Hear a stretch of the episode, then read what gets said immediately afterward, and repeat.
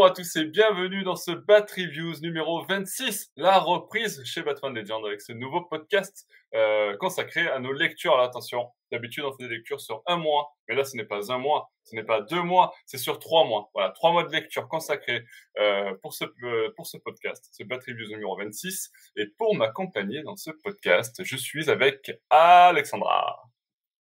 Salut tout le monde. Mais aussi Bruno. Bonsoir. Et enfin, Siegfried. Bonsoir à tous. Salut, salut tout le monde. Donc j'espère que vous êtes prêts pour cette rentrée euh, des podcasts Battle Legend avec euh, plusieurs récits. Alors petite euh, petite introduction. Petite introduction tout de même. Euh, on a l'habitude d'être plus ou moins exhaustif quand même dans les, le traitement des récits, des sorties. Euh, au vu du nombre de récits sur trois mois, euh, et pour pas vous faire un podcast interminable de trois heures ou quatre heures, on va essayer, on a fait une petite sélection par rapport à ce que l'on a lu. Euh, et puis, euh, du coup, bah, ça va vous donner un, un, ordre de récit que vous allez voir dans ce podcast euh, ou en présentation de l'article ou de la vidéo sur YouTube. Bref, vous l'aurez compris, on va démarrer tout de suite, sans tarder, avec Robin et Batman. je mets la petite vignette juste ici. Avec un joli plan sur le bureau de Nico. on a vu. c'est pas très grave. et du coup, je vous invite à parler. Alors, c'est Alexandra qui va nous parler de Robin et Batman. Il paraît que c'est pas trop mal. Voilà, dis-moi tout. Il paraît que c'est très très bien, mais de toute façon, quand il y a Jeff Lemire et Dustin Nguyen, ça peut que être bien. Donc Jeff Lemire au scénario et Dustin Nguyen au dessin. Euh, ce dernier, on l'a notamment vu et on a dit beaucoup de bien euh, sur les contes de Gotham donc euh, qui, qui, sont des récits qui, qui reprend un peu nos héros à, à la sauce euh, de contes de fées et euh, ça a l'air de débuter comme ça et finalement c'est une histoire encore plus intrigante et passionnante. Et vous voyez rien que sur le nom c'est pas une histoire sur Batman et Robin mais Robin et Batman. Le ah, tout ah, premier Dick Grayson. eh ben non, mais non, mais il n'y a pas que Batman dans la vie, Nico. Il faut que, faut que, ça, faut que ça, passe, d'accord? Ton obsession est grave. euh, et donc sur Robin, le Dick Grayson, donc le tout premier, et on est un peu sur une, euh, une quête euh, de comment être un justicier, euh, avec euh, un Batman dans une position paternaliste qui lui va pas si bien que ça. Heureusement épaulé par Alfred qui a une présence dans le comics assez incroyable. Et donc Dick Grayson va devoir être confronté à un ennemi mais bien plus que, que un, un, VS, c'est surtout euh, un apprentissage où euh, on a des moments euh, assez euh, personnels de Dick à l'école notamment, aussi avec des jeunes justiciers, où Batman l'invite un petit peu à, à, la, à, la, tour de justice pour voir un petit peu comment ça se passe et comment tu, tu travailles avec avec les autres héros. C'est marrant que Batman l'invite là alors que lui-même il a beaucoup de mal et qu'il a un plan pour les tuer tous aparté. euh, c'est euh, un, un, euh, des. C'est une anecdote, c'est pas grand chose. Voilà, voilà. Euh, mais Robin et Batman, c'est un de mes un de mes coups de cœur euh, scénaristiquement. C'est alors c'est c'est assez court pour les personnes qui aiment bien les, les récits plutôt denses, ça passe assez vite. Je pense qu'on doit être sur un, 5, 50 pages, ou 60 100, pages, quelque 100, chose comme 160, ça. 160, un truc comme ça, non? 160, ok. Je crois, ouais. Oui, 160 pages, pardon. Euh, et, euh, et, donc du coup, on a quelque chose d'assez émouvant avec euh, ce trio, comme je disais, Alfred, Batman, Dick, sur euh, comment euh, devenir un, un super héros finalement et devenir euh, pas seulement le super héros, mais un acolyte de Batman. Comment Batman, lui, il arrive à gérer ça. Euh, on a vraiment des, dialogues euh, assez émouvants aussi avec euh, Alfred qui fait souvent tampon, qui est souvent finalement la mère au foyer de, ce trio-là. et au dessin, bah, pour ceux qui connaissent le travail de Destiny Vienne, c'est magnifique, c'est toujours autant de cas. voilà, il n'a pas baissé le niveau. Pour ceux qui connaissent pas, bah, vous avez raté votre vie mais c'est pas très grave parce que c'est ah toujours oui, carrément. voilà. Vous non, pouvez non, rattraper euh... votre vie, c'est pas fini. Voilà, c'est pas fini. C'est ça. non, mais euh, moi je trouve qu'il y a, il y a une ambiance particulière euh, liée à liée à l'enfant. Enfin voilà, on, les personnages sont par exemple beaucoup plus petits. Il y a beaucoup de couleurs pastel et euh, et pour des, des, des sujets qui peuvent être un peu plus lourds, qui sont voilà liés à, à une quête d'apprentissage. On revient notamment sur euh, euh le passé de Dick Grayson, la perte de ses parents il euh, y a un équilibre qui est, qui est que je trouve est, est juste. Euh, donc voilà, une superbe lecture euh, accessible à tous. Ouais, effectivement, c'est vrai que j'en ai entendu parler beaucoup de bien. Euh, si vous, vous, avez quelque chose à rajouter sur ce récit, non? C'est bon, j'enchaîne. Ouais, quand même, ouais. Euh, ouais, ouais, quelque chose qui m'a empêché de rentrer complètement dans le récit, c'est que il s'agit d'une réécriture assez explicite du All-Star Batman et Robin de Frank Miller. Et bon, bah, c'est assez clair, il y a plusieurs références directes avec des, des, des lignes de dialogue, voire des vignettes qui sont carrément reprises du All-Star Batman et Robin. Donc, ah, c'est. Euh, Est-ce qu'il y a euh, Black Canary? Enfin, Une question comme ça. Donc, non. Donc, c'était. Euh, non, il n'y a pas. C'était déjà un récit racontant effectivement comment euh, Batman rencontrait Dick et comment il le formait à la dure avec euh, Alfred qui faisait tampon pour euh, retenir un peu, les coups de, un peu les coups de Batman contre Dick et qui du coup s'en prenait plein la tronche aussi au passage. Bref, c'était déjà un peu la même histoire et donc l'idée de, de, de l'émir et d'Enguyen ici, c'est de nettoyer tout ça de ce que le public avait pu ne pas aimer, le côté un peu dur, un peu sombre, un peu trop dark, peut-être un peu trop explicite, un peu trop brutal de Batman pour avoir quelque chose de plus éthéré et un récit qui a plus de cœur.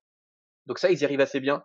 Mais du coup, j'ai aussi l'impression que tout ce qui était, moi, ce qui me plaît beaucoup dans ce Robin de Batman, c'est évidemment tout, tout le côté un peu, pas la, tendresse que les deux personnages ont l'un pour l'autre sans oser se l'avouer, et du coup, Robin qui s'oblige à être euh, un adolescent rebelle parce qu'il a envie de vivre, mais qu'il aime quand même son père, mais qui sait pas comment lui dire, mais euh, Bruce qui ne sait pas comment dire à Robin que qu'il l'aime et qui du coup en fait un bon petit soldat. Enfin voilà, c'est vraiment cette histoire de deux personnages qui s'aiment mais qui ne parviennent pas à se le dire et qui du coup sont durs et injustes l'un avec l'autre. Et du coup savoir qu'il y a un récit qui va qui va raconter cette relation complexe vraiment à fond, y compris avec une brutalité qui est parfois un peu excessive, mais qui ose vraiment étaler le sujet assez fortement et que 20 ans après, on a un récit qui fait ça un peu plus en surface, de façon volontairement un peu plus pastel, un peu plus éthéré, un peu plus familial. Là, ça me donne forcément l'impression d'un récit qui est arrive plus tard pour être un peu moins abouti, qui est vraiment très bon. Mais euh, voilà, du coup, qui est davantage pour moi une espèce de transition entre Little Gotham et euh, All Star Batman et Robin, par exemple, que vraiment une, euh, un récit complet avec un intérêt propre. Et ça, ça a pu, ça a pu me, ça m'empêche d'adhérer complètement à ce récit qui est très bon par ailleurs. Mais voilà, je, je pense que quand on a lu All All Star Batman et Robin, on ne peut qu'avoir l'impression de relire un récit qu'on a déjà en tête de façon un peu diluée et c'est forcément c'est un petit peu dommage. D'accord, ok, ah, bah, c'est une, une, une, référence euh, intéressante, effectivement, un, un, apport intéressant. Moi, je l'ai pas encore lu. Euh, j'ai lu All Star Batman et Robin. Euh, j'ai pas encore lu celui-ci. Alors, ah, je l'ai pas lu moi du avec Ton... Ouais, voilà, du coup, tu as été euh, ouais. Ouais. épargné de, de ce regard-là, mais mais ouais, du coup, je, je ferai attention encore plus quand je, je vais le lire. Mais c'est vrai que c'est intéressant parce que on en avait parlé avec le, le podcast Comics Podcast euh, on avait été invité via le Comics Corner. Et euh, quand on avait abordé ce comic, c'était pas du tout venu euh, la, la référence. Je sais pas si c'est une référence affirmée, mais la connexion, c'était pas du tout venu sur le sujet. Donc bah, intéressant. C'est aussi que je ça pour. C'est un, un, comics qui n'a jamais été traduit en France, je crois? À vérifier, si, mais si si, euh, ah, oui, euh, ah, si, si euh, chez, chez Panini, ah ouais si si, chez Panini. oui, euh, mais qui n'a qui n'a ensuite jamais été publié par ah, Urban, okay. ouais. qui n'a même pas été envisagé en, en Black ouais. Label, alors que tous les autres comics Batman de Frank Miller ont été en Black Label, mais pas celui-là, alors qu'il fait partie de la continuité aussi de The Dark Knight Returns. Donc voilà, il y a une, il est un peu passé sous silence parce que c'est okay. le comics Batman que Miller a sorti à sa mauvaise période et qui du coup a un peu agrégé toutes les mm. critiques contre ben, la, la, la mauvaise période de, de Miller. Et ça fait du coup que c'est un récit un peu honteux qui est très peu republié, alors que bon, on a vu, il aurait de sa place dans le bac label. C'est comme ça. Mais euh, enfin, pour moi, c'est vraiment un récit qui a ses aspects, qui a ses aspérités, ses côtés un peu durs et euh, pas forcément aimables, mais qui euh, sur certains aspects va vraiment à fond. Et c'est le récit le plus profond que j'ai vu sur la relation entre Batman et Dick. Et rien que ça, c'est quand même c'est fort. C'est Jimmy Lee au dessin? C'est ah ça. Bah, pour moi, c'est les meilleurs dessins de Jimmy. Direct, hein. Pour moi, il, il, a jamais, il a jamais fait aussi bien. C'est vraiment deux crans au-dessus de silence. Donc, ouais, euh, c'est vrai que c'est après le, après l'aventure n'a pas été terminée euh, non plus, mm. donc du coup ça ça aide pas pour des, des réimpressions par exemple. Je pense qu'on le verra bah, jamais chez, si, chez Urban. Ils ont ils ont fini le premier arc effectivement, ils ont commencé un deuxième arc qu'ils n'ont jamais ouais. eu le temps de finir, mais le premier arc lui est complètement fini, il est autosuffisant. D'ailleurs la plupart des éditions euh, états-uniennes maintenant ne publient que le premier arc et euh, ouais. vire le, le premier fascicule deuxième qui effectivement ne, ne pose rien n'est pas très intéressant mais c'est un récit qui se suffit totalement lui-même mais qui ne sera ouais. sans doute jamais pu, jamais republié sauf si euh, à la mort de Frank Miller peut-être qu'on commencera à réhabiliter un peu ses, certaines de ses œuvres dont celle-là autant au littéraire je comprends qu'on ça soit jamais réhabilité autant ça c'est quand même un récit qui raconte quelque chose de fort sur Batman que d'autres ne savent pas raconter avec autant de d'authenticité et de, de violence, de brutalité, mais aussi de euh, voilà de, de passion que Miller et c'est un récit qui mérite totalement. Mais on, on en reparlera un jour. Peut-être que le jour où vous l'aurez lu, peut-être qu'on pourra faire une émission un peu justement euh, conflictuelle sur ouais, ouais, pourquoi carrément. ce récit est aussi mal aimé. Je pense qu'il y, y, a des trucs à dire. Ouais, effectivement, ouais. Bah, moi, je l'ai lu, hein. donc moi, je suis chaud, je l'ai à la maison, donc je peux même le relire. Ça se lit facilement, en plus, il y a, il y a, il y a cinq petits fascicules, là, euh, cinq ou six. Donc, euh, ouais, ouais, carrément. Euh, le rendez-vous est pris, voilà, euh, on commence la rentrée avec des nouveaux, des nouvelles idées, voyez, euh, pour un prochain Bad Talk. Bref, sur ce, ben, je vous propose d'enchaîner sur une deuxième lecture. la deuxième lecture, c'est un gros morceau, très très gros morceau que je vais donner à Siegfried. vous le voyez, c'est Batman Chronicles. alors ici, c'est le premier volume, 1987, c'est le tout premier volume de cette collection. Siegfried, qu'est-ce que tu peux nous en dire? Alors, euh, c'est un fondamental, mais. Mais, ah, voilà, ça y est, voilà, voilà. C'est un fondamental parce que en 450 pages, donc un volume de seulement qui coûte seulement 35 euros, euh, vous avez One, donc l'ensemble du récit One de Frank Miller et David Mazzucchelli, qui est donc absolument fondateur, que tout le monde dit autour de cette table, à mon avis, euh, autour de cette table. Ah non, moi, j'ai pas aimé année 1, moi je te dis, je oui, déteste cette histoire. bien sûr, bien sûr. Moi aussi, euh, vraiment, je supporte pas. J'ai un truc sur mon bureau, je sais pas ce que c'est. Ah, bah tiens, c'est ça. Euh, donc, ça. contient juste Yarwan, ça, ça, raconte toute la rencontre entre euh, Batman et Jason Todd, le, toute l'histoire où Jason Todd retire les roues, retire les roues, vole les roues de la de la Batmobile. Donc ça fait un moment où Batman est complètement déprimé, ça le parce que Nightwing vient de partir, etc. ça, le, ça, ça, le fait rire. Enfin, cette, cette relation assez assez marrante entre Todd et entre Todd et Batman. Et il y a tout le récit, tout le roman graphique Son of the Demon. Euh, tout ça réuni, et plus quelques, plus quelques autres comics Batman, tout ça réuni dans un seul volume. Donc vous le voyez, c'est quand même extrêmement dense en récits qui sont importants. On peut penser ce qu'on veut de Son of the Demon. Moi, je trouve que c'est un récit qui a un peu surcoté, qui est pas passionnant, qui est, mais qui est, qui est, très joli, qui est au moins a le mérite de poser certaines choses. Et euh, voilà, rien que le fait de retrouver tous ces récits, y compris un récit hors continuité, euh, un roman graphique, tout ça dans un seul volume, c'est quand même assez fort. Le parti pris, c'est donc de publier année par année l'intégralité des comics Batman, ou du moins en continuité avec quelques bonus. Donc là, vous sentez déjà que c'est un parti pris qui est un peu fumeux. Et euh, effectivement, euh, il y avait euh, François Hercouet, donc le directeur éditorial de DC Comics, qui avait fait un, long article pour expliquer un peu la démarche de ces Batman Chronicles. Donc il explique évidemment qu'il commence en 1987 parce que c'est l'arrivée de, de, de, Denis O'Neill comme directeur éditorial de Batman chez DC Comics. Donc ça a du sens. En plus, ça arrive juste après The Dark Knight Returns. C'est vraiment le moment où Batman devient mature et redevient un peu intéressant, on va dire entre guillemets, après une période où c'était un peu plus mitigé. Donc c'est pas mal. D'autant qu'effectivement, là chaque année il y aura des comics vraiment intéressants. Donc ça a du sens. Euh, faut savoir surtout que il y avait déjà eu des Batman Chronicles publiés par DC Comics où il commençait en 1939. Et bon ben le premier numéro est intéressant parce que c'est les premières apparitions de Batman, mais comme vous le sentez, vous le pressentez sans doute, on s'en fiche en fait, un peu en fait. Enfin, les comics Batman de 1940, 1941, c'est c'est plat, c'est vraiment pas intéressant. Donc, euh, imagine après quand on va se retrouver dans les années 50, 60. Euh. Voilà. C'est dur à, lire en plus, hein. C'est dur à lire les, 39-40 ans. Donc voilà, ça avait surtout un intérêt oh, Batman est arrivé et il va, il va taper sur le mur. Et il tape sur le mur. Donc, il y, avait quelques très bons récits, mais c'est vrai que c'est difficile à lire et bon, ça reste des récits intéressants uniquement pour le côté patrimonial et pas forcément par vrai intérêt de lecture. Donc, ça avait complètement du sens de commencer là. Et donc, il expliquait aussi que il allait inclure des récits, même s'ils étaient en dehors de la continuité, mais qui, avaient, qui auraient un impact sur la continuité. Donc, en gros, ça voulait dire Killing Joke, mais euh, pas de récits un peu extérieurs qui n'auront pas d'impact direct sur la continuité, comme un long Halloween, par exemple. Mmh Soit mais ils vont inclure Arkham Asylum par exemple, alors que Arkham Asylum c'est hors continuité, et ça n'a aucun impact sur la continuité. Donc bon, on sent que euh, ils font un peu des choix qui sont un peu subjectifs, ou un long Halloween. En fait c'est tellement long que ça occuperait les deux tiers d'un volume, donc forcément ça n'a aucun sens de le mettre, alors que Arkham Asylum ça doit être 60 pages, quelque chose comme ça, donc l'ajouter ça ça donne juste de la plus-value au volume, mais ça ça mange pas sur le reste. Enfin bref, c'est des choix un peu subjectifs faits fait par euh, par Urban Comics, mais bon, ça n'empêche que les volumes sont effectivement passionnants. Enfin, dites-vous que dans un volume vous aurez Arkham Asylum et à côté de ça 400 pages 400 autres pages de récits sur Batman. Imaginez un peu la, densité du truc. Donc c'est tout ça pour des volumes à 35 euros. Donc c'est quand même une collection qui évidemment mérite complètement le regard.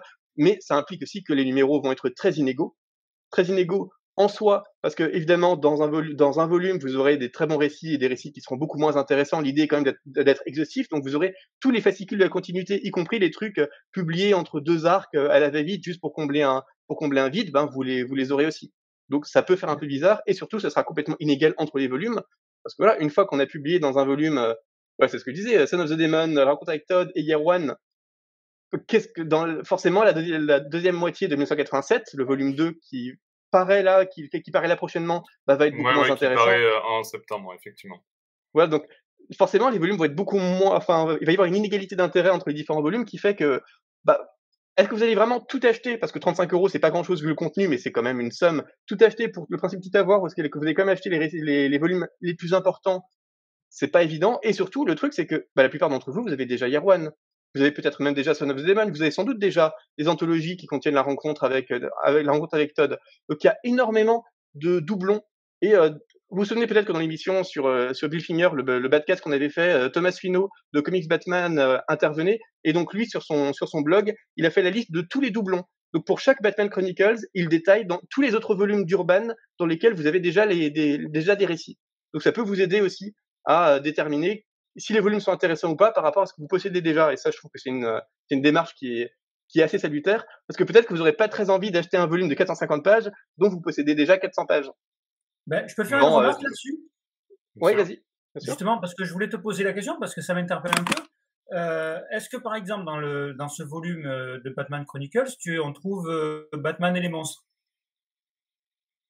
Euh, Non, non, non. Alors c'est intéressant parce que ils avaient déjà ressorti Your One euh, il n'y a pas si longtemps que ça dans la série d'entrée de gamme à 4,50€ qu'on pouvait acheter en, oui, One, il a, il a, tout fait. Hein. Il a fait édition normale, Black Label, euh, la version. Et, euh... et, du coup, et du coup, c'est intéressant parce que en version à 4 à 4,50 euros, des couverture souple et tout, tu avais euh, Year One et Batman et les monstres. Sauf que Batman et les monstres, c'est un récit qui date des années 2000, donc là, c'est. Oui, mais qui chronologiquement se retrouve juste après euh, Year One. Oui, mais là, l'idée, c'est, de vraiment prendre la chronologie éditoriale. Donc l'idée, c'est vraiment de se replonger dans, de, se dans une époque. Donc on verra. Peut-être que quand on arrivera à 2006, donc euh, sans doute dans quand même quelques années, euh, euh, ils vont publier Batman et les monstres ou pas. Ça, ça je sais pas, mais euh, c'est, c'est pas impossible. En tout cas, voilà. Mais du, coup, ça interroge. C'est vrai que ça, ça interroge sur la, comment dire, les stratégies éditoriales de de, de Urban et de DC. Bah là, c'est, là, c'est vraiment le, le, choix de publier pas par rapport à la chronologie des histoires, de l'histoire, mais plutôt par rapport à la chronologie de, de, de publication. Donc euh, on, est, on est vraiment que sur les récits euh, qui sont sortis en 1987. Et comme le disait Siegfried, c'est vrai que Batman Lemon, par exemple, c'est sorti bien plus loin dans les années 2000. Euh, et donc, euh, ben, ça arrivera, ça arrivera peut-être quand on va arriver à Batman Chronicles 2000 euh, et quelques, je sais plus, 2006, t'as dit Siegfried, je m'en rappelle plus de la date, mais... Par là, oui. voilà, 2006, volume 1, par exemple, on aura Batman et les monstres, mais si on y arrive, euh, jusque-là. Faudra voir en fonction des ventes, hein, toujours pareil. Euh, mais, euh, mais, euh, mais effectivement, en 87, bah, il n'existait pas, donc ils ne publieront pas là. Mais, mais c'est un choix qui a été fait voilà, de publier par rapport aux années de, production de récits, pas, pas forcément par rapport à la ligne de l'histoire.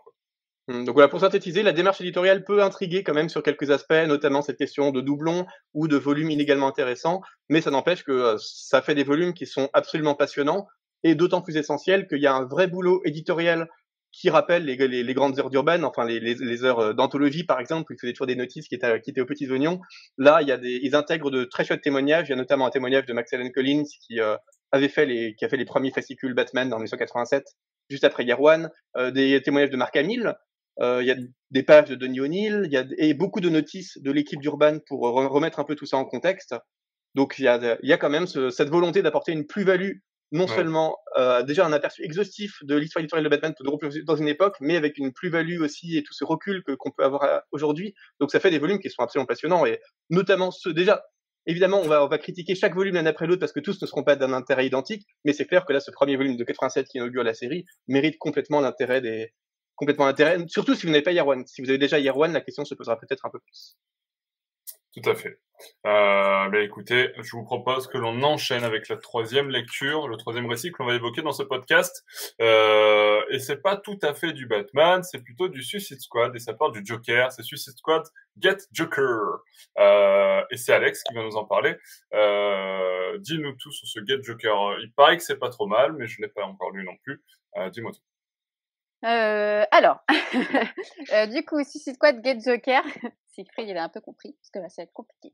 Parce que moi, je suis ah, pas ah, aussi catégorique. Ah, surtout quand tu as dit, il paraît que c'est pas très mal. je sais pas qui t'a entendu dire ça. Ah, mais bah écoute, je... c'est vrai, c'est vrai. Je crois que j'ai vu passer ça sur les réseaux sociaux, mais. Euh. L'idée, l'idée est pas mal, sauf qu'après il y a eu, euh, il y a eu un problème. Bref, euh, au scénario il y a Brian au scénario il y a eu Brian Azarello quand même, connu pour Batman. Alex Malib, c'est pas mal non plus. Hein.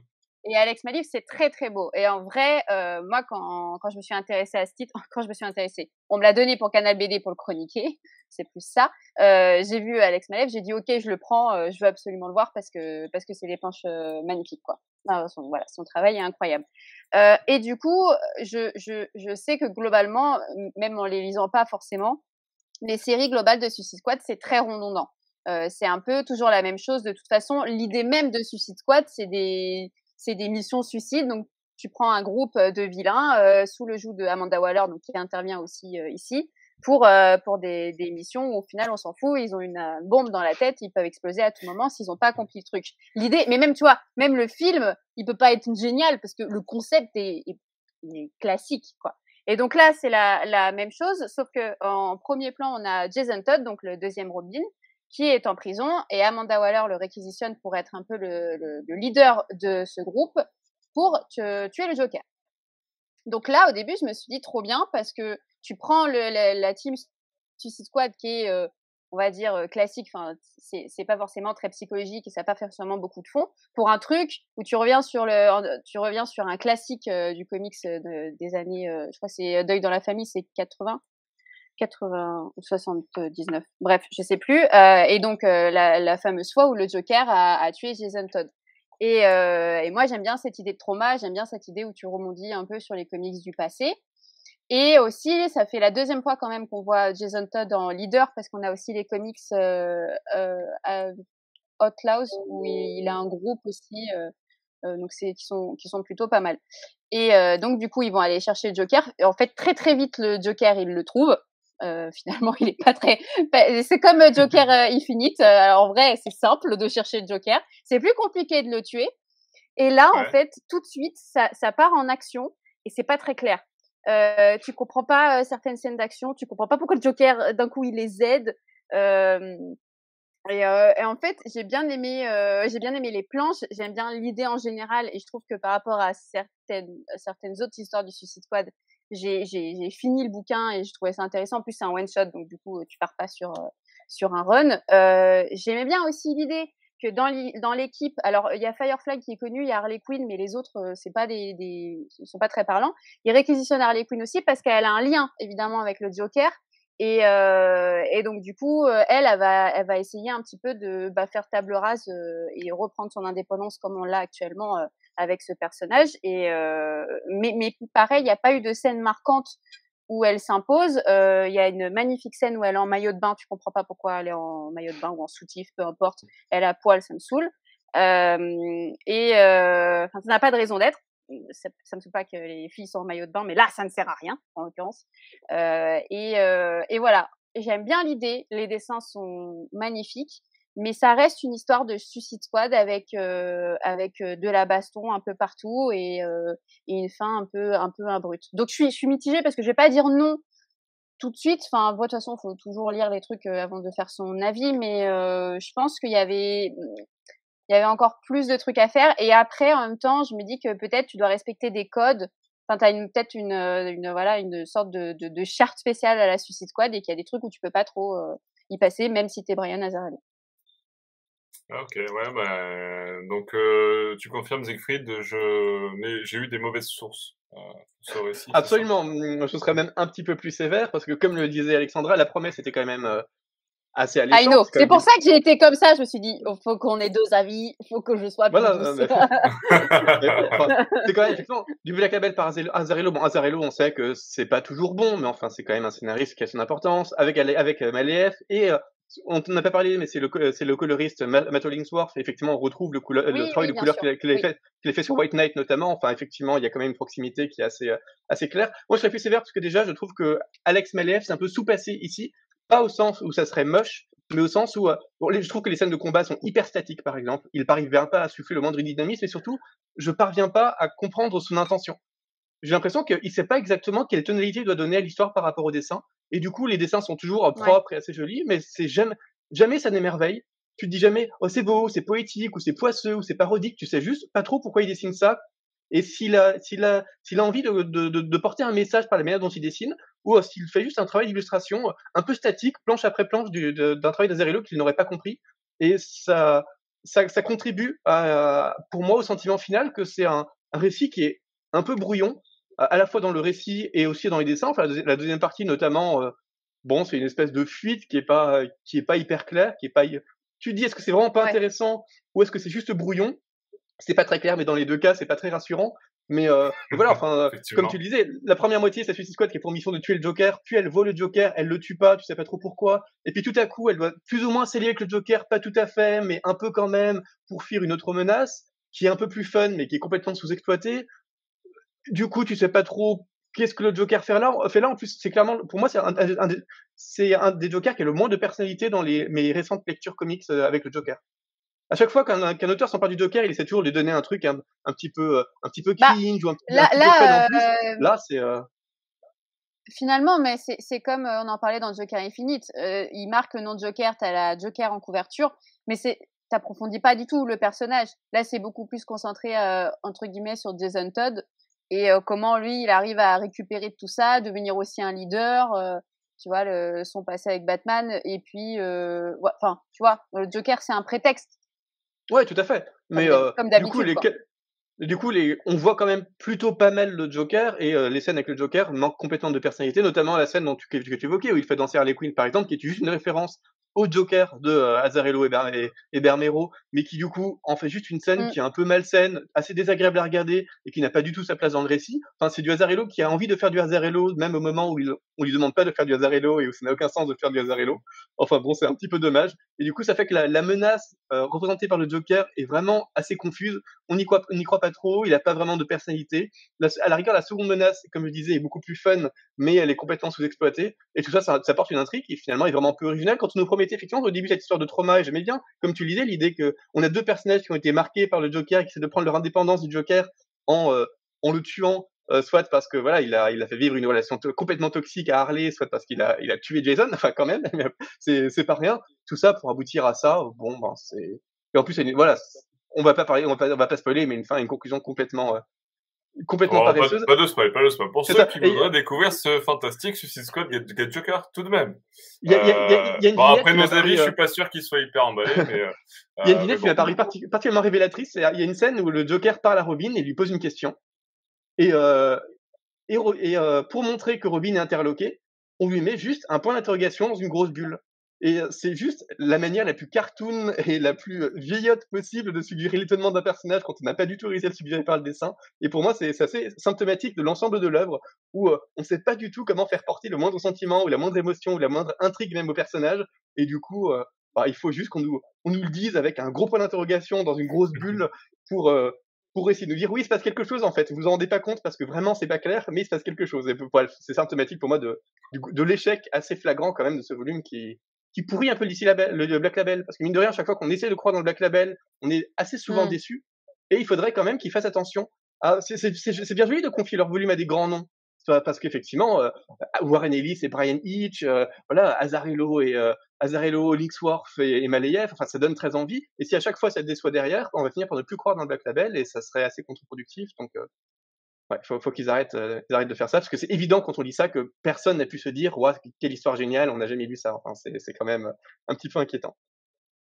Non, mais après ça, c'est intéressant. Moi, j'aime bien l'idée que tu proposes un one shot avec euh, des gros noms et que et que tu vois une autre version de la Suicide Squad. Après, euh, c'est pas le, le comics euh, de l'année, quoi.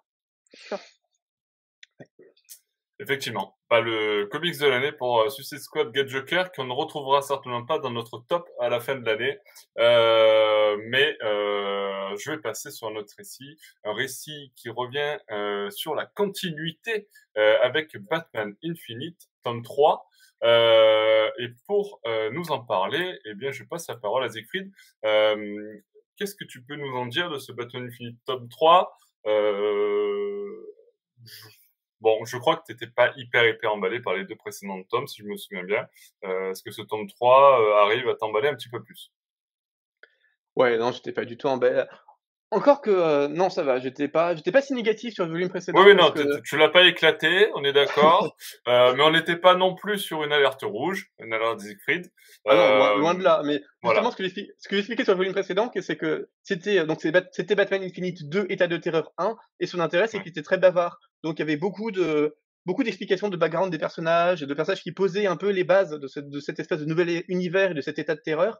Et du coup, ça créer au moins un univers qui est assez riche, qu'on avait euh, envie de voir un peu évoluer. Enfin, tout ce qui, le, portrait qu'il dressait de l'épouvantail comme nouvelle menace majeure, alors que bon, c'est un, un super vilain qui est quand même passé plus ou moins aux oubliettes ces dernières années, ça, ça faisait plaisir. En plus, il y avait cette, cette menace du maire Nakano qui s'oppose au super-héros, plus euh, sa confiance dans Saint, donc une, euh, qui est une espèce de, de PDG d'une entreprise néfaste qui veut essayer de construire des espèces de, de robots ou d'hommes androïdes super, super puissants qui évidemment sont là pour prendre plus ou moins le pouvoir. Enfin, c'est, pas très subtil, mais au moins il y avait cette idée de menace, d'une multiplicité de menaces. D'autant que voilà, en plus, l'un des, l'un de ces androïdes de, de Saint, euh, euh le Peacekeeper 01, vrille complètement, et du coup, Batman et euh, Saint essaient de le capturer, pendant que l'épouvantail essaie de le manipuler. Enfin, ça, ça faisait une intrigue qui était assez, euh, assez complexe et du coup assez intéressante, mais j'appréhendais la suite parce que je me disais justement, si on a posé autant de choses dans ce premier volume, ça veut dire que dans la suite, il va y avoir plus d'action, et qu'on va aboutir à, aux simplifications habituelles de DC Comics où finalement on, on va avoir quelques bagarres, quelques explosions et puis ça sera fini, on retourne au statu quo. Et bon, bah c'est en fait c'est c'est quand même c'est quand même exactement ce qui se passe. on n'en est pas loin, hein, on n'en est pas loin, on est d'accord. c'est quand même complètement ça. Donc une de mes grandes interrogations, c'était quand même euh, est-ce que euh, le est-ce que Batman Infinite va aboutir au Future State? Parce que là, tout ce qu'on voyait, c'était exactement les prolégomènes du Future State. Et du coup, c'est, il y avait cette question de, soit ça initie le Future State, mais du coup, c'est étrange de sortir ça un an après le Future State. Donc, on a déjà la fin et on nous présente ce qui se passe avant, c'est pas très intéressant. Soit, au dernier moment, ça va prendre un, un, sentier différent, mais du coup, pourquoi poser autant de dates similaires pour diverger au dernier moment? Euh, bon, c'est un peu étrange. Et effectivement, c'est le choix qu'ils font. Donc, au moins, il n'y a pas cette redondance avec le Future State. Donc, si vous avez le Future State, vous ne connaissez pas encore la fin de Fear State mais euh, la fin de Fear State, elle est complètement expédiée, puisqu'elle est déjà expédiée dans, dans cet état de terreur 2. Donc en deux volumes seulement, on aura raconté tout l'état de terreur qui était supposé être le, nouvel event après la Joker War. Et bon, bah en fait, le temps de poser quelque chose, euh, on finit tout, on finit tout vite fait dans une bagarre. Ensuite, il y a tout un fascicule entier où c'est juste la conclusion du récit. Et donc, euh, on, on voit ce que chaque, ce que chaque personnage devient après le Fear State. Mais enfin, votre Fear, votre Fear State, il a duré euh, quelque chose comme je sais pas, 4, ou 5 fascicules. Ouais, mais c'est pour ceux qui avaient oublié entre temps, tu vois. Oui, voilà.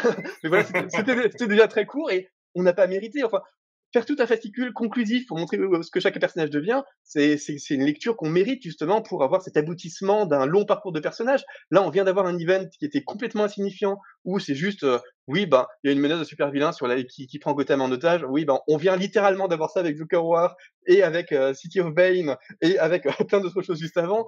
Et en plus, c'était beaucoup plus court avec beaucoup moins d'enjeux que dans, Joker War. Donc, on n'a rien raconté et on nous dresse quand même cette espèce d'immense panorama conclusif à une histoire dont on se fiche un peu et euh, dont on sait qu'on on est déjà dans le statu quo, on a à peine eu le temps de révolutionner quoi que ce soit, qu'on est déjà dans le statu quo pour passer à autre chose. bon, c'est bref, j'ai pas, j'ai pas été, j'ai pas été hyper convaincu. Je suis super content que le Fear State soit enfin fini parce que j'aime plutôt bien la suite en fait, dont on reparlera en temps et en heure. Mais euh, vous savez peut-être que du coup, ça y est, Tynion y part et quitte enfin Batman, super. il, va, il va être remplacé, il va être remplacé par un par un mini run de Joshua Williamson avec Molina au dessin et c'est absolument somptueux. L'histoire est pas mal et c'est absolument somptueux et ensuite ça va être, il va Williamson lui-même qui après 5 ou 6 fascicules va être remplacé par Zdarsky et Jiménez un peu moins bon mais enfin on reparlera tout ça en, temps et en heure. mais voilà, globalement, globalement c'était vraiment juste un event euh, coincé, enfin qui était juste là pour récupérer après le, après le départ de King et après une Joker War qui avait déjà peiné quand même à, faire monter à, faire monter les, enjeux. Donc on était juste dans une espèce de remplissage avec une espèce de pseudo-event avant de commencer à préparer la suite qui n'était pas clair et encore on voit que on voit encore que c'est pas clair puisque là on confie juste un nouveau mini run à Williamson et un nouveau mini run plus ou moins long mais j'ai pas l'impression que ça soit fait pour durer à Zdarsky donc on n'a pas encore trouvé le grand auteur auquel confier le prochain le prochain run de Batman donc on est encore dans des dans des phases de transition et là on est complètement dans un pseudo event de transition qui a ses jolies pages mais qui globalement n'est pas n'est pas vraiment digne d'intérêt. Ouais, ouais. c'est vrai, moi je, bah, je te rejoins sur, sur beaucoup de points. Hein. Après, euh, comme tu le disais, je suis, enfin, Euh, moi aussi, je suis, je suis ravi, euh, en tout cas, qu'ils prennent une direction différente par rapport à Batman Future State. Euh, on en avait parlé dans le précédent podcast quand on parlait justement du tome 2. Euh, je voyais pas comment ils auraient pu justement continuer à, à présenter l'événement pour aller sur du Batman Future State. Ça n'avait aucun intérêt, comme on l'avait dit. Et donc, effectivement, ça se confirme avec cette direction divergente. après, effectivement, euh, ça reste joli. Jorge Jiménez euh, fait du travail sympa. Il y a des planches que j'ai trouvé euh, euh, très dynamiques, notamment le combat entre Peacekeeper et Batman. Je trouvais ça super bien fait. après, effectivement, je l'ai écrit dans ma review qu'on a publiée aujourd'hui, le jour où on enregistre ce podcast. Mais je trouve qu'effectivement, ça va hyper vite. La conclusion va hyper vite. Euh, on est sur du euh, action, action, action, et on, on délaisse tous les autres euh, côtés qui, pour moi, me sont chers. L'aspect détective du personnage, l'aspect un peu plus intellectuel, en tout cas. et là, pour le coup, c'est vraiment action, action, ce que j'appelle un peu le popcorn blockbuster. Euh, je trouve ça un petit peu dommage, euh, même si euh, j'aime bien quand même euh, l'apport qui a été fait avec cette petite histoire qui revient sur l'histoire de Poison Ivy, qui vient apporter un truc un petit peu. alors c'est pas forcément différent, parce qu'on connaît l'histoire de Poison Ivy, mais je sais pas, ça, ça, vient un petit peu dans ce récit apporter quelque chose de, de, de différent. Et puis la relation qui évolue entre Poison Ivy et Harley Quinn, voilà, sans, sans dire plus de, de choses, mais ça, ça fait plaisir. Voilà, ça fait plaisir. Moi, j'aime beaucoup ça. Euh, et j'ai hâte de voir ce qu'ils vont en faire par la suite. Euh, S'ils en font quelque chose, on verra bien. Euh, mais, euh, mais mais voilà. Malheureusement, t'as un peu, malheureusement, t'as un peu la réponse dans Harley Quinn Infinite, mais on en reparle, on en reparle du coup juste après. on en reparle juste après, effectivement. J'ai pas lu Harley Quinn Infinite, donc on verra. Euh, mais, euh, mais voilà. Donc, euh, moi, j'ai trouvé ça, voilà, très, enfin, bien, mais c'est pas exceptionnel. Et c'est vrai que ça, comme tu le dis, avec la continuité principale Batman, c'est souvent le cas, c'est-à-dire que c'est bien, mais ça vient pas euh, apporter quelque chose d'extraordinaire. Il y a très longtemps que j'ai pas eu une lecture euh, d'un Batman de la série, euh, enfin de la continuité principale, qui m'a fait waouh, euh, qui m'a fait exploser de, de plaisir, j'ai envie de dire, euh, à la lecture, ou que je retiens quelque chose d'extraordinaire en tête après cette lecture-là. C'est un peu dommage. Euh, mais, euh, mais bon, on sait aussi que c'est difficile d'apporter quelque chose de, de neuf et d'innovant et de spécial dans la série, dans la continuité principale, quand on sait que euh, il y a beaucoup de verrous qui sont placés dans le, on va dire, dans le cahier des charges. Donc bon, c'est aussi un petit peu pour cela qu'on aime bien euh, les Black Label, les bons Black Label. Je ne citerai pas Get Joker, euh, du coup, mais mais voilà, effectivement, moi je, voilà, c'est appréciable, mais mais bon, ça se finit c'est voilà, c'est bien. Euh, si personne veut rajouter quelque chose sur Batman Infinite tome 3, on enchaîne avec le prochain, le prochain récit. Euh, le prochain récit, c'est Bruno qui va prendre la parole euh, avec ce Batman Detective Infinite tome 2. Euh, je te mets la couverture juste ici et voilà. Euh, Qu'est-ce que tu peux nous en dire, Bruno, sur ce Batman Detective Infinite? Tome 2, le cauchemar de Nakano. Voilà son sous-titre. Je vais prendre, le contre-pied du coup euh, du récit précédent parce que effectivement, euh, là aujourd'hui, le mini-run de la continuité Batman, c'est une espèce de gros blockbuster euh, avec pas mal de bastons, avec euh, des lieux communs, avec des trucs pas forcément originaux. Euh, L'attaque de l'épouvantail sur Gotham, euh, ça a comme un air de déjà vu euh, sur d'autres médias un petit peu. Mais euh, moi, globalement, en tout cas, depuis depuis le Run Rebirth et, et même avant sur les sur les New, les, les New 52, j'avais beaucoup aimé euh, les séries détectives, justement parce que euh, ça apporte un éclairage un peu différent, puisque ça se passe toujours dans cette continuité-là. Mais ça apporte un éclairage différent où, euh, notamment, Bruce Wayne est souvent mis un peu plus en avant il y a moins de bastons, c'est moins du blockbuster et c'est plus des histoires où euh, les, on retrouve des, des, des, des, scénarios plus un peu plus subtils, je dirais. J'avais beaucoup ça aimé. Va, ça va me plaire alors. J'espère bien. Euh, J'avais beaucoup aimé le travail de Peter Tomasi et le graphisme léché de, de, de Mank sur le sur les Batman Detective euh, Rebirth. Et là, je dois dire que depuis ben, sur le sur le premier tome, ben, le, travail de Tamaki, c'est ça, euh, qui était épaulé par Dan Mora sur le sur le dessin, euh, était plutôt intéressant et mettait euh, alors il y, avait un arc, un arc narratif autour de, de, de ce que je vais appeler l'attaque du parasite, euh, qui amène un côté un peu horrifique qu'on n'avait pas forcément l'habitude de voir euh, dans ce dans ce genre-là, qui qui rappelle certains certains films comme euh, comme Brain Damage ou des choses comme ça.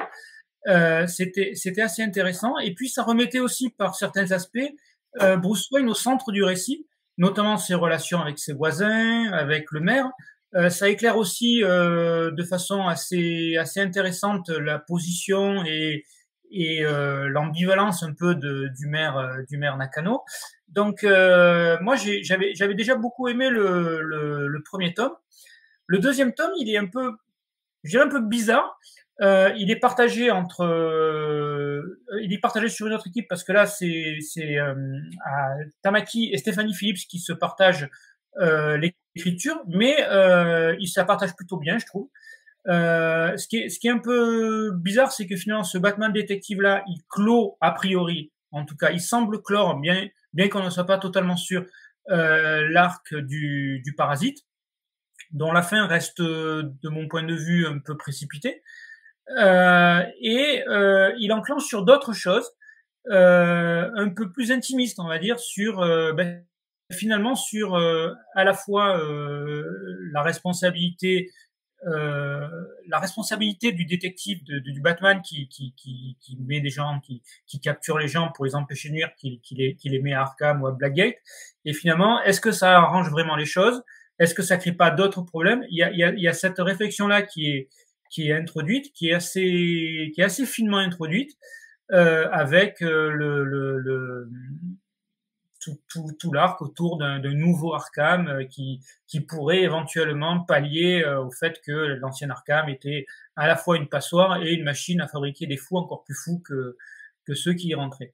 Donc c'est plutôt des récits qui sont vraiment dans une autre ambiance que les que le que le aujourd'hui que le blockbuster Batman de de James Tynion 4, mais mais euh, moi je trouve que ça ça complète ça complète finalement euh, ce qu'on a envie de découvrir sur le Bruce Wayne actuel qui, a perdu sa fortune et qui est obligé de, de vivre dans un, quartier certes huppé de Gotham, mais euh, qui a une marge de manœuvre réduite avec des Batcaves euh, euh qu'il a un peu disséminé dans les égouts de, de Gotham. c'est à la fois intéressant et agréable à lire. Dans la deuxième partie, je suis pas super fan du graphisme de, de David Lafan, mais bon, ça se laisse quand même lire. Et, euh, et je dirais ah, que je, sens que Siegfried il n'était pas d'accord avec toi.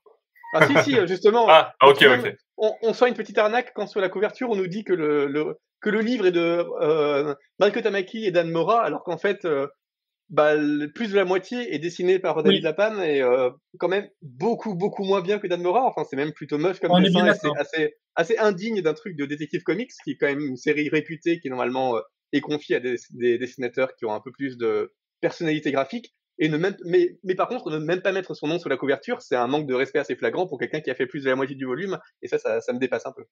Ouais, je suis assez d'accord. D'autant plus que, comme je le disais, la, la, la série, euh, la série détective de River, c'était particulièrement bien abouti au niveau graphisme. Ah oui, ça. Donc, euh, bon, je conseille quand même la lecture. Hein. Moi, j'ai pris beaucoup de plaisir, ne serait-ce que pour euh, que pour l'histoire et sur l'exploration des, des, des, des aspects un peu collatéraux, même si j'aime j'aime pas forcément ce terme, euh, de l'arc principal euh, de, de Batman. Ok, moi j'ai peut-être euh, j'ai peut-être euh, mal choisi mes récits. Bon, j'ai fait la, la Batman, Batman principale, mais euh, mais bon, j'ai l'impression que ça correspond un peu plus à, à mes attentes. ok, je vois, je vois. Est-ce que vous voulez rajouter quelque chose par rapport à ce qu'a dit Bruno sur ce Batman Detective tome 2 bon, Moi, j'en Par le fait que Dan Mora ne ne dessine pas, on dessine moins de la moitié du récit. En revanche, effectivement, Dan Mora dessine très bien. Autant j'avais été un peu déçu sur le, Batman Detective 1, où euh, on avait quand même fait beaucoup de foin autour du fait que c'était dessiné par Dan Mora, et je trouve qu'il était un peu en deçà aussi parce que le scénario ne m'avait pas vraiment convaincu. Enfin, cette espèce de, de, de, nouveau millionnaire qui était vraiment pas intéressé, qui, fait, qui perd sa fille, et puis le, le début sur des parasites qui faisait un peu série B et qui était traité avec une euh, légèreté un peu bizarre par l'intrigue. Enfin, ça n'aidait pas non plus à s'intégrer dans le, à vraiment s'impliquer dans le récit. Mais euh, là, Dan Mora, il est, il est particulièrement bon. Enfin, vrai que le début est spectaculaire. On a une espèce de longue, de longue scène d'action bourrée d'effets de pluie, d'eau, d'explosion. Enfin, on sent vraiment qu'il il, il s'amuse à faire quelque chose d'assez virtuose et euh, de pratiquement muet sur certaines planches c'est vraiment particulièrement bon et c'est d'autant plus, d'autant plus douloureux de voir qu'il passe tout à coup la main à David Lapan. Donc on se dit, c'est pas grave, c'est juste un backup euh, scénarisé par Stéphanie Phillips, mais ensuite on va probablement revenir d'Almora. Bah non, ensuite on a une conclusion de euh, co-scénarisé par Tamaki et Matthew Rosenberg et toujours dessiné par Lapan. Mais bon, bah ça, ça, ça fait un petit peu mal, d'autant que l'intrigue est quand même un peu, un peu moins bonne. Autant je trouve qu'ils ont réussi à plutôt bien clore cette histoire de parasite. Oh, comme le dit Bruno, je suis d'accord, c'est fait un peu à la va-vite, mais on sent que déjà pour une histoire de parasite qui zombifie les, les Gothamites, bon, c'est quand même un truc un peu série qui n'était pas fait pour devenir une intrigue sérieuse, donc ça a déjà pris le temps que ça pouvait prendre, donc c'était pas plus mal de l'évacuer, surtout que c'est évacué quand même avec euh, voilà, avec une certaine implication de la part du scénario, de la part de euh, en termes d'écriture de personnages et en termes graphiques. Donc c'est pas mal de passer à autre chose. Par contre, ça fait que la deuxième intrigue, on a moins envie d'y croire. Et euh, moi, j'ai eu beaucoup de mal à rentrer dedans. Autant je me disais, tiens, faire toute une, une intrigue un peu plus réflexive autour du statut d'Arkham. Est-ce que, est-ce que on, effectivement, est-ce qu'on construit un nouvel hôpital Arkham pour remplacer l'ancien asile, ou est-ce qu'on on renonce juste à traiter les malades psychiatriques euh, à Gotham parce qu'on n'y arrive pas, donc on les déplace dans une autre ville? Ça aurait pu être des questions intéressantes. En fait, c'est juste un faux débat. Et en fait, on sent un peu que les scénaristes qui ont essayé de se poser une question qu'on s'était pas trop posée dans des comics intérieurs, mais qui du coup posent une mauvaise question, parce que en fait, personne n'est vraiment pour le fait de prendre. Enfin, comment est-ce que Batman pourrait défendre le fait de prendre tous les super vilains de Darkham et les mettre, par exemple, à Metropolis ou à Keystone? Pourquoi est-ce que les psychiatres là-bas pourraient mieux les traiter qu'à Gotham? Et euh, pourquoi est-ce que le fait de d'envoyer tous les super vilains euh, massacrer, euh, massacrer Metropolis ou Keystone City, ça serait plus intéressant que les laisser à Gotham?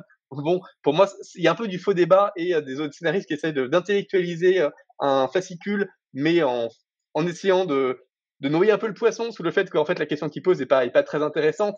Mais bon, c'est pas c'est pas dramatique. Au moins, l'avantage, effectivement, comme là, encore une fois, je suis d'accord avec Bruno, c'est que on approfondit un peu le Nakano enfin, parce que mine de rien, ça fait quand même un sacré bout de temps qu'il est là chaque fois, on se dit qu'il va commencer à être intéressant parce que, ouais, il a pris cette mesure pour poursuivre les, les, les, les gens masqués parce qu'il croit que euh, Batman est responsable de la mort de son coéquipier. Bon, ça, ça fait quand même euh, plusieurs mois, euh, slash un an, un an et demi qu'on est quand même sur juste cette espèce de quiproquo un peu stupide de Nakano qui n'a aucune raison d'en vouloir à Gotham à part un quiproquo qui aurait pu être levé depuis le début donc ça commence à faire un petit peu long.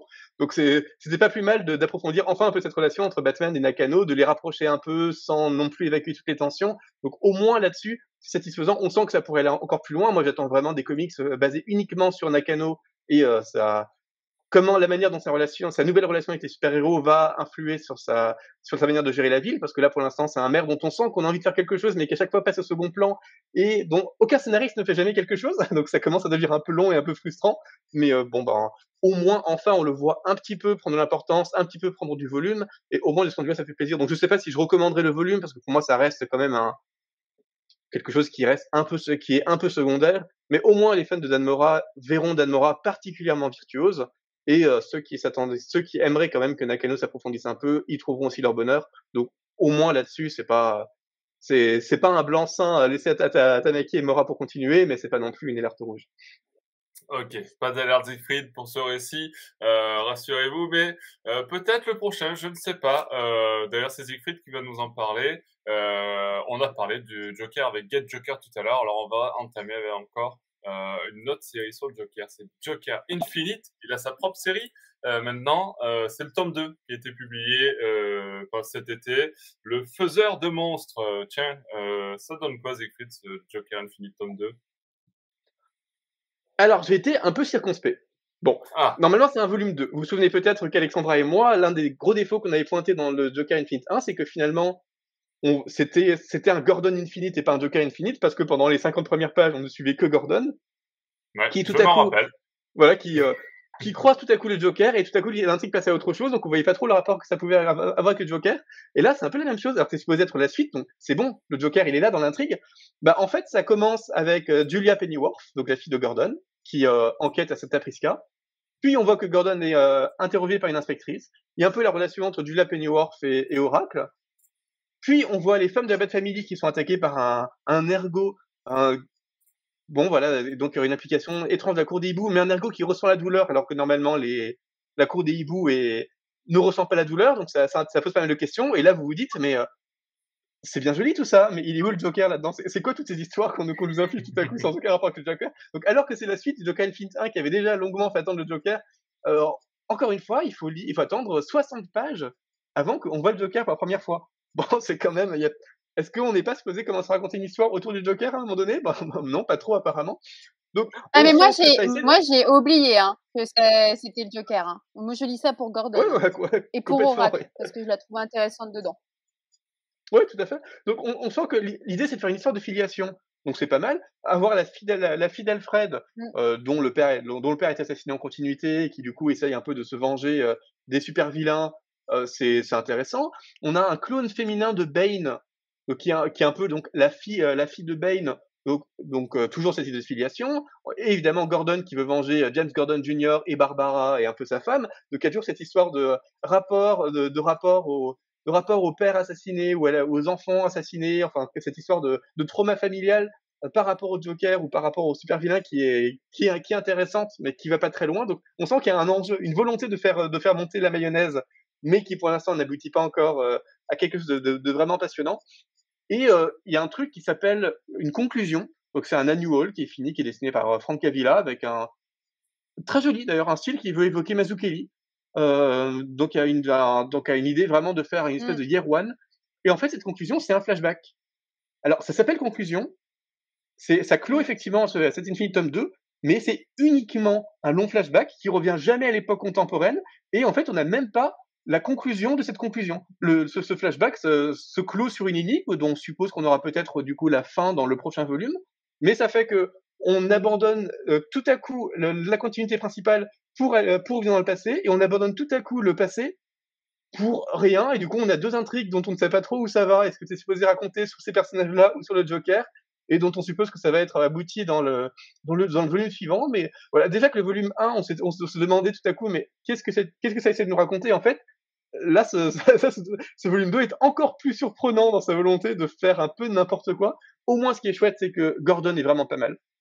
Ça, ça c'est clair. Même sa relation avec le ce, nouveau personnage qui est le clone, cette espèce de clone féminin de Bane, dont on sent que c'est une idée qui est complètement gadget. En fait, ce personnage a quand même une, il a déjà une, il a une présence à l'image, une certaine personnalité qui peut en faire un personnage intéressant. Euh, la fille d'Alfred, on la tease au début, on la revoit pas après, mais euh, on sent que, pareil, ça, ça, ça, peut être intéressant. Donc, on sent qu'il y a des choses qui peuvent être intéressantes. Pas du tout le Joker parce que le Joker, on le voit pas assez pour qu'il puisse être intéressant quoi que ce soit. Mais euh, tout le casting secondaire, on sent qu'il y a des petites choses qui pourraient devenir, qui pourraient euh, aboutir quelque part. Sauf qu'on a aussi un récit qui refuse d'aboutir à quoi que ce soit et qui voilà, qui est capable de s'interrompre tout à coup pour nous faire plonger dans un flashback qui n'a rien à voir avec la quantité principale et qui n'a pas de conclusion. Enfin voilà, c'est c'est vraiment ça surprenant. Donc pour l'instant, je suis totalement incapable d'en dire du bien ou du mal avant de lire le tome 3. Je sais que j'avais déjà dit on, est, on a dit la même chose pour le tome 1 où on disait qu'on avait un notre avis pour, euh, pour le tome 2, ben, du coup, le tome 2 oblige à le dire le tome 3. Ah, bah, ça, commence à faire quand même, euh, ça commence à faire un joli budget quand même, un sacré temps de lecture pour des trucs qui refusent d'aboutir. Donc pour l'instant, je suis plutôt négatif. oui, vas-y. Bah, justement, euh, du coup, j'ai lu le tome 3 euh, ce week-end. Et, euh, ah, et ah. dans le tome 3, il y a des révélations. Et dans le tome 3, ça apporte une. En fait, j'ai vraiment l'impression que ce tome 2, déjà, il est pareil, je l'ai trouvé très très court. J'étais un peu sur ma fin. Ça fait deux fois que je répète ça, mais euh, ça, ça, saoule un petit peu aujourd'hui avec le prix du comics euh, d'avoir euh, ça comme lecture, sachant déjà que ça se lit vite de base, c'est encore pire avec ce, ce type d'histoire. Et en ayant lu le tome 3 là il y a pas longtemps, c'est vraiment un, un, un, comics de transition quoi. C'est-à-dire que on te lance des pistes, encore dans l'enquête, ça reste encore flou, justement pour te faire acheter le troisième. Bon, on parlera du troisième parce que pour moi c'est une fin en soi et ça repart dans un quatrième. Bref, mais euh, mais ouais, pareil, j'ai pas été forcément déçue parce que au final, ça ça, ça vaut le tome 1, tu vois. C'est pas c'est pas moins bon que le tome 1, c'est pas euh, meilleur forcément. Euh, comme tu disais, moi j'ai fait le deuil que ce soit une histoire du Joker. Pour moi, c'est pas une histoire du Joker. Donc j'étais même contente de retrouver Gordon. Euh, j'étais même euh, surprise de la dynamique du duo qui peut, enfin qui aura du coup au fur et à mesure entre euh, entre Julia et Oracle, sachant que tu en plus, toi, c'est un peu symbolique, c'est les filles de euh, les, et les filles et la fille d'Alfred et la fille euh, de Gordon. Euh, ah, compliqué parce que j'ai le 3 en tête, mais euh, mais franchement, allez lire le 3 parce que j'ai bien aimé ah bah, la révélation. Lisez le 1 et le 2 avant, sinon quand même. Non mais oui, bah, du coup, bah, du coup, le 3 en renonçant au 1 et au 2. Dommage qu'on puisse pas lire le 3 tout de suite parce que franchement. Ouais, on peut. Il y a, en vrai, il y a peut-être moyen. Faudrait que je le relise, ça serait, euh, ça serait drôle. Parce que en fait, il y a, il y a dans la narration, il y a un côté un peu, euh, je sais pas comment expliquer, un peu comme à l'époque, un peu au school, où tu, tu reviens. Tu sais, il y a des, il y a des remises de contexte un petit peu au début des chapitres. Mmh. Donc, il y a, il y a peut-être, il y a peut-être moyen. Mais vraiment très surprise, il aurait pu finir en tome 3, il y a un tome 4, je comprends pas. Mais on en reparlera. On en reparlera effectivement, je crois. Le, la monnaie. Il sort en, septembre, donc on en parlera. Le prochain euh, podcast, euh, celui de, d'octobre. Euh, Bon, vous l'avez compris, toujours pas d'alerte Siegfried. Euh, je vais euh, passer donc à la lecture suivante. Alors, lecture suivante un petit peu particulière, vous allez le voir. C'est Bill Finger dans l'ombre du mythe. Euh, un petit peu particulière. Donc déjà par rapport à l'ouvrage euh, tel quel, mais aussi parce que on l'a déjà traité. Si vous nous suivez sur le dernier podcast, le Bad Talk qu'on a fait euh, la dernière fois juste avant les vacances, c'était Alexandra d'ailleurs qui tenait ce, podcast. Avec Siegfried et avec Thomas de, Comics Batman, comme tu l'as évoqué tout à l'heure, Siegfried. Et effectivement, vous, en avez parlé, vous avez parlé même plus que ça. Euh, donc je vous renvoie vers ce podcast si vous voulez vraiment euh, avoir plus d'infos sur Bill Finger en, de manière générale même euh, et sur ce récit. Et Bruno, euh, je te laisse aussi la parole parce que tu l'as lu euh, pour nous en parler pour ce podcast. Pour ceux qui n'ont pas vu ou qui ne vont pas voir l'autre podcast en entier, ben, peut-être avoir un petit aperçu déjà par ton prisme à toi. Alors, en quelques mots, cet ouvrage-là raconte euh, essentiellement euh, deux choses en parallèle. La première chose, c'est euh, l'histoire de, de, Bill Finger, donc qui est co-créateur de Batman avec Bob Kane. Et en parallèle, l'enquête d'un journaliste historien qui s'appelle Mark Nobleman, euh, bien, le bien nommé, euh, qui va euh, réunir euh, tous les éléments qui vont lui permettre, lui-même étant passionné de Batman et en, et en particulier de Robin aussi, euh, qui vont lui permettre de d'établir de, l'indiscutable fait que Bill Finger a co-créé Batman avec Bob Kane. Et on suit aussi un peu comme une euh, en introduction et, en conclusion euh, l'histoire de la petite fille de Bill Finger qui euh, toute tout apeurée de ne de ne pas être crue par ses petits amis à l'école quand elle disait que son grand-père avait avait créé avait inventé Batman. L'ouvrage en lui-même bah, fait remuer beaucoup de choses parce que ce sont déjà des choses que j'ai vécues euh, que ce soit euh, dans, dans, un cadre plus, plus sympathique, ben, la sortie de, du, du, du, film de Burton en, en 89, ou dans un, dans un registre moins sympathique, euh, ben, euh, toute la période euh, qui a vu l'émergence du, du, sida dans les années 80, puisque c'est évoqué. ça, ça parle d'une histoire et ça parle de l'histoire, avec un grand H, et c'est très intéressant. Alors, je veux, je veux pas vous spoiler la lecture, je veux pas forcément faire de débat sur euh, sur euh, ce qui peut être euh, de la rigueur historique et ce qui peut être éventuellement sujet à débat sur qu'est-ce que la propriété intellectuelle, parce que c'est au cœur de, de cet ouvrage. Bob Kane considérait que c'est lui qui avait inventé Batman et que toutes les personnes qui travaillaient avec lui euh, sur le personnage de Batman, que ce soit au dessin ou euh, à l'histoire et à la caractérisation des personnages, ne travaillait pas avec lui, travaillait pour lui. C'est une, euh, c'est un positionnement qui, qui peut révolter. Moi personnellement, il me révolte, mais euh, qu'il était nécessaire de, qu'il était nécessaire de présenter et qui d'ailleurs euh, est défendu par certains des, des, des témoins de, de l'histoire euh, puisque l'ouvrage le, le, est aussi présenté comme, comme une enquête et comme un reportage, euh, bien qu'il s'en bien défende.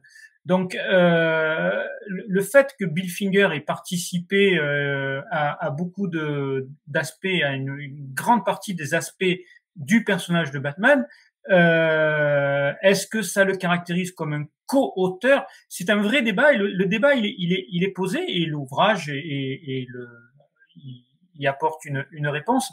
Mais cette, cette question, elle est, elle est très importante. Après, il y a la personnalité et l'histoire de Buffinger en, en lui-même qui, qui, qui, est particulièrement tragique. Euh, mais c'est vraiment une histoire qu'il qu'il faut lire pour comprendre. pour comprendre qui était Bill Finger, pour comprendre comment la genèse de ce personnage auquel on est tant attaché euh, a été réalisée, et aussi pour comprendre comment l'industrie des comics euh, est née et a grandi.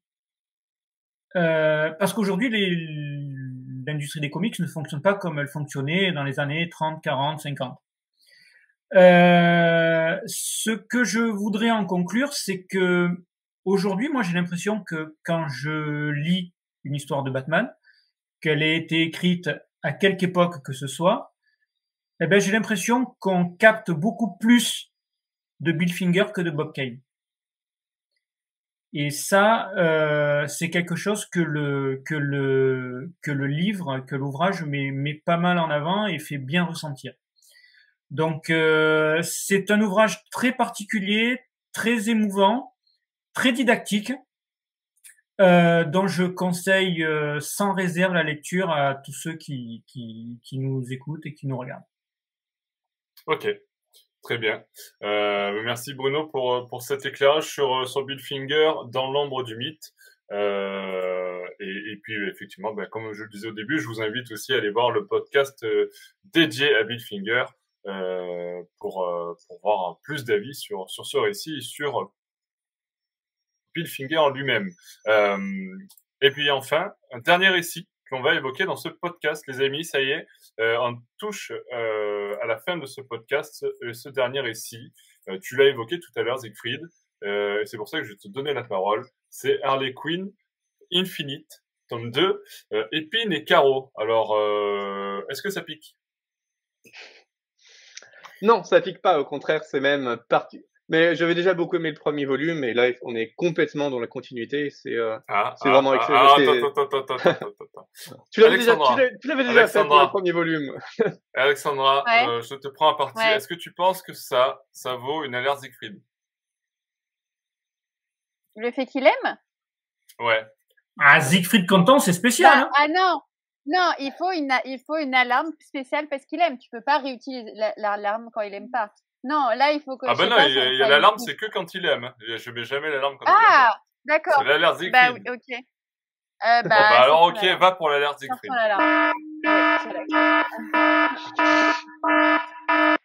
ok. Désolé pour les oreilles, en plus, euh, c'est un peu la motion de, de trop part, parce qu'on a déjà fait pour Infinite 1, donc euh, bon, c'était un peu couru d'avance que ça serait le cas pour le 2, mais on, on sent toujours chez Stéphanie Phillips, qui scénarise ce volume, un, bah, on sent qu'elle euh, elle comprend vraiment le personnage de Harley, elle sait exactement ce qu'elle veut faire. C'est ce qui manquait dans les runs précédents de Harley Quinn. Je crois qu'Alexandra en avait lu quelques-uns, et bon, c'est vrai que globalement, quand on, on était rarement convaincu en fait par euh, là où les auteurs voulaient en arriver, ou par leur délire, parce que c'était souvent, ça allait juste, c'était souvent juste la parodie pour la parodie, la blague pour la blague, et finalement ne racontait rien, n'était pas si drôle, et euh, ce qui fait que ça manquait à la fois d'enjeu, d'humour, de légèreté, de gravité, enfin, ça allait dans le mur en fait alors qu'avec euh, Stéphanie Phillips, ça fait juste du bien, c'est ce que je disais, de relire des comics qui sont respectueux de Harley, qui comprennent le personnage, qui sont vraiment très légers, mais qui savent aussi avoir vraiment de l'enjeu. Et euh, quelque part, paradoxalement, j'ai ressenti davantage d'enjeux dans Harley Quinn Infinite que dans Batman Infinite, par exemple, parce qu'il y a une, une clarté des enjeux et un sentiment de danger pour les personnages qui font que ça et euh, simplement des, des, des, menaces qui sont concrètes, qui font que ça marche beaucoup, simplement beaucoup mieux ici. C'est pas juste des, des menaces gadgets qu'on qu'on fait venir sur tous les fonds. Enfin, comme je disais sur Batman Infinite, il y a au moins quatre ou cinq menaces différentes dans le même comics, et on sent que la plupart sont là euh, juste par remplissage, mais qu'en fait on n'en fera rien et ça marche pas. À, là, moment, les menaces... à un moment donné, t'es plus effrayé parce que t'en as quatre et donc tu te dis bon, de toute façon ils vont tous mourir, donc euh, au pire, voilà. ça sera un des quatre trucs quoi. C'est ça, il y a 4-5 il y a 4-5 menaces et on sait quand même qu'on va aboutir à un statu quo à la fin. Donc bon, finalement, on sait qu'on se, on se fiche de toutes ces menaces. Donc c'est bien la peine d'en mettre autant et euh, de faire autant de remplissage. C'est que pour que, de toute façon la bedouche, elle va se dégonfler à la fin puisqu'on va aboutir à un statu quo. Donc c'est c'est vraiment juste du pur remplissage euh, qui qui sert à rien. Là au moins, il y a quand même un effort de de vraie synthèse dans les enjeux qui font que ça reste euh, ça reste clair, on y croit, on, on parvient vraiment à s'impliquer dedans. On invente beaucoup de personnages, mais on sait quoi faire de chacun Contrairement à la continuité où euh, on se demande à chaque fois, tiens, tel nouveau personnage, bah, qu'est-ce qu'on va en faire? Tiens, il y a de nouveaux Ghostmakers, qu'est-ce qu'on va en faire? Bah, rien en fait. Je crois qu'il apparaît dans deux planches. On, on dit littéralement tiens il existe là, il existe. Il va il va te former toi un autre nouveau personnage et c'est tout. C'est tout ce qu'on fait dans Batman Infinite. bon c'est quand même on, on, on, on, invente plein de nouvelles figures dont, entre lesquelles on est complètement perdu parce qu'on se demande mais pourquoi ajouter une quinzième personne à la Bat Family s'il serait pas temps de raconter des trucs sur les 14 autres? Et non en fait on n'a rien à raconter sur la nouvelle. Là au moins bien qu'on invente beaucoup de nos personnages, chacun a son petit caractère, son petit charme, apporte son petit quelque chose. Enfin, on sent que ils sont écrits avec une certaine âme par Stéphanie Philippe, ça fait plaisir. Évidemment, parmi ces personnages, il y a notamment Kevin, qui était donc cet euh, ancien clown de la Joker War, qui veut se repentir, mais qui est une espèce de personnage, euh, une espèce de géant un peu obèse, une espèce de nounours, mais qui a, mais, euh, mais qui est aussi un colosse avec une vraie force. Enfin voilà, c'est un peu le cliché du, du, du gros du gros du, du, du, gros nounours qui est vraiment le sidekick de Harley qui est toujours aussi délicieux. Il y a, il y a cette scène notamment où il voit un petit diable, un petit ange qui voilà, le truc euh, cliché où chacun essaie de le pousser l'un vers le mal, l'autre vers le bien, mais les deux sont représentés comme des petits des, des, petites Harley Quinn. Enfin voilà, c'est juste euh, c'est c'est juste euh, enfin ça, ça c'est juste le genre d'aventure qui met un peu du beau moqueur mais euh, qui sait aussi quoi faire de ces super vilains. Même, euh, même Hugo Strange, on parvient à le rendre complètement ridicule parce qu'il se déguise en Batman alors qu'il a un physique complètement ouais, cartoonesque. C'est trop mais, bien. Voilà, c'est juste hilarant, mais en même temps, on prend quand même la, menace de Hugo Strange au sérieux, et c'est juste dingue, je trouve, de parvenir à, à, nous faire à ce point euh, rire et nous susciter autant de légèreté, et malgré tout à créer des personnages qui sont quand même assez profonds, qui font quand même assez peur, et c'est un équilibre qui est hyper dur à trouver. La preuve, c'est que tous les précédents runs de Harley Quinn échouaient complètement à le trouver. Et euh, là, c'est juste, c'est vraiment super bien géré, donc je, je recommande complètement. Ah, ben, tu vois, ça c'était une alerte Siegfried bien amenée. je pense que les, les autres titres voulaient, euh, enfin, sous couvert d'approfondir la psychologie d'Harley Quinn, voulaient juste faire des histoires un peu drôles et apporter ce côté euh, ce côté euh, voilà euh, fille un peu euh, un peu folle par rapport à tous les comics qu'on avait pu voir. Et là il y a une euh, un peu comme le tome 1 finalement comme tu dis une prise au sérieux du personnage euh, qui est liée à, à son indépendance. Et qu'est-ce que je fais de mon indépendance? Et est-ce que du coup je vais être une héroïne mais une héroïne il faut qu'elle ait des acolytes? Comment je, je, je gère du coup bah, les nouvelles personnes qui m'accompagnent? Parce que du coup comme Kevin certains ont des traumas euh, et elle peut pas les abandonner, donc elle se retrouve à, devoir euh, épauler des gens et c'est la première fois pour elle parce que euh, son métier de psychiatre est, loin derrière elle. Et, c'est ça, c'est que l'équilibre entre le fait que c'est drôle et que des fois il y a des enjeux réels et que c'est un peu même, enfin voilà, il y a un danger qui est, qui est présent. Il est super super bien mené. C'est, enfin moi c'est même, je conseillerais ça pour encore plus connaître Harley Quinn à côté d'un Mad Love ou d'un Darlene, de toute façon, on a très peu de comics autour d'elle et euh, tout, euh, tout, le run New 52 et qui a continué avec Rebirth, hein, qui n'était pas quelque chose de nouveau, hein, c'était une vraie euh, suite, qui vaut vraiment pas le coup, quoi. C'est, même pas drôle, alors que là, c'est vraiment drôle. Euh, c'est, c'était pas forcément beau, en plus, c'était moche. Et, euh, et les autres personnages qui rajoutaient étaient complètement inutiles, alors que là, Kevin, tu disais qu'il était dans un stéréotype de personnage, mais justement, à la fin du tome 2, il évolue, il devient, il prend confiance en lui, et justement, on nous dit qu'il a confiance en lui parce que Harley Quinn, elle est là, qu'elle est un, qu'elle, euh, qu'elle arrive à le motiver et que euh, et que ça y est, son son passé de de sbire, de Joker, euh, euh il est révolu et que il a une nouvelle voie devant lui. Ça, c'est c'est génial parce que ça prouve que contrairement au, au, run de New 52, Harley était entouré de gens et les gens restaient débiles du tome 1 au tome 10. Mm. Euh, et donc du coup, tu te dis, mais alors, alors c'est, elle, elle, parle pour rien, ça sert à rien ce qu'elle fait, à part qu'elle achète des animaux et qu'elle fasse des trucs dans la ville. Bref, ça n'avait pas de, ça n'avait pas de sens. Alors que là, tout ce qu'elle fait a un impact, que ce soit euh, dans face aux au vilains, euh, face avec son acolyte, et, euh, et, avec une trame en plus euh, derrière avec Ivy où, euh, où elle est mentionnée et c'est très très bien fait. Non, franchement, c'est vraiment top. Peut-être que ça, ça reprend un peu l'esprit de la de la série animée, non? Aussi quelque part. Ouais, ouais, peut-être. Parce que finalement, dans la série animée aussi, ils, ils, évoluent. Elle, elle est entourée d'acolytes, euh, ils évoluent. Euh... Ouais, tout à fait. En moins trash. Hein? Moins trash. En moins trash. oui. Effectivement. Bah là, il y a moins les enfants, tu vois. Normalement. D'ailleurs, euh, autre, aspect qu'on n'a pas évoqué, ce que ce qui manque souvent dans les dans les Batman dans le Batman Infinite ou dans Detective Infinite, c'est qu'on ne parle pas pas beaucoup de la ville, je trouve. Il y a toujours, on, on, on voit assez peu les répercussions de toutes ces prises d'otages de la ville euh, sur les citoyens, ce qui est un peu paradoxal, et c'est pour ça aussi que ça peut finir en euh, quelques bagarres entre super, super héros et super vilains, et tout à coup on passe à autre chose. Et ce qui est surprenant de cette Harley Quinn Infinite, c'est que l'histoire est complètement connectée avec la continuité. Contrairement, on sait que la plupart, Joker Infinite par exemple, ça n'a rien à voir avec la continuité Infinite, et je me souviens de volumes de Catwoman Rebirth par exemple, où on se demandait, enfin c'était hyper gadget à chaque fois qu'on parlait de la continuité.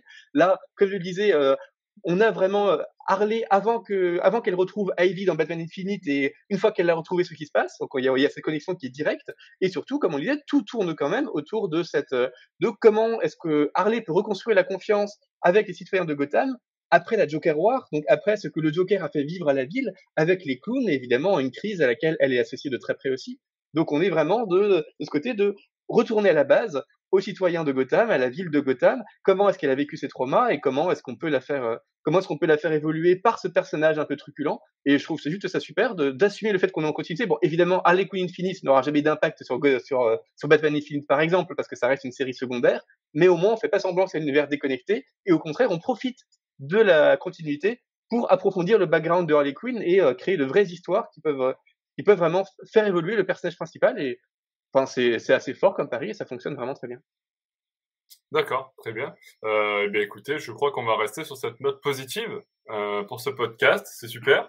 Euh, et du coup, ben, bon, comme d'habitude, on se retrouve très bientôt pour un nouveau podcast. Merci Alexandra, merci Zécrine, merci Bruno pour votre participation à ce podcast et merci à tous ceux qui nous ont suivis jusqu'au bout, euh, que ce soit sur YouTube, que ce soit sur Spotify, sur Deezer, enfin bref, euh, vous avez l'habitude de, tout ça. N'hésitez pas à nous donner vos avis, vous aussi, sur les récits que l'on a évoqués dans ce podcast. Euh, alors, sur les commentaires YouTube, sur les commentaires de l'article sur batmanlegend.com, sur les réseaux sociaux, Facebook, Twitter, Instagram, enfin bref, euh, je vous fais pas la, la chanson. Euh, on se retrouve très bientôt pour de nouvelles nouvelles aventures de Batman. À bientôt. Ciao, ciao, ciao. Au revoir. Salut.